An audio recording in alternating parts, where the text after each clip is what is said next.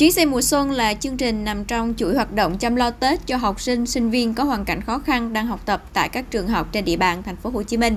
Hoạt động thường niên này do Thành đoàn, Hội sinh viên, Trung tâm hỗ trợ học sinh, sinh viên thành phố Hồ Chí Minh, Báo Thanh niên phối hợp cùng các đơn vị khác tổ chức.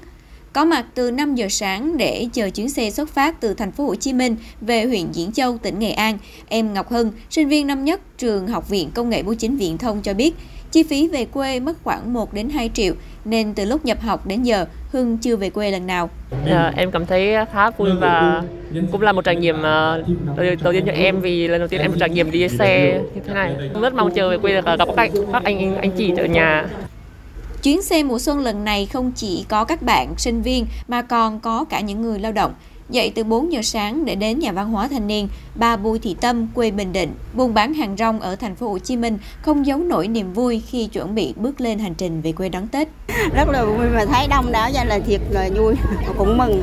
Là bên à, nhà tài trợ mà đã cho được cái, cái phiếu từ mừng mừng nhiều lắm. Quà thì mình mua bán rồi cuối năm người ta tặng quà mình mình đem về à, à, gạo rồi dầu ăn rồi bột ngọt. Chuyến xe mùa xuân năm nay đưa khoảng 2.200 sinh viên và người lao động khó khăn về các tỉnh khu vực miền Trung và Tây Nguyên đón Tết. Trước đó, chương trình đã triển khai các chuyến tàu, chuyến xe đưa sinh viên đang học tập về quê đón Tết sớm vào ngày 28 tháng 1 và hôm nay những chuyến xe còn lại cũng lăn bánh. Trong dịp Tết Nguyên đán, Trung tâm hỗ trợ học sinh sinh viên còn tổ chức các chương trình như Việc làm Tết giới thiệu 4.000 việc làm, chương trình Xuân từ triệu tấm lòng vàng trao tặng 2.000 phần quà Tết cho học sinh, sinh viên và chương trình chuyến tàu mùa xuân tặng 150 vé tàu Tết cho sinh viên.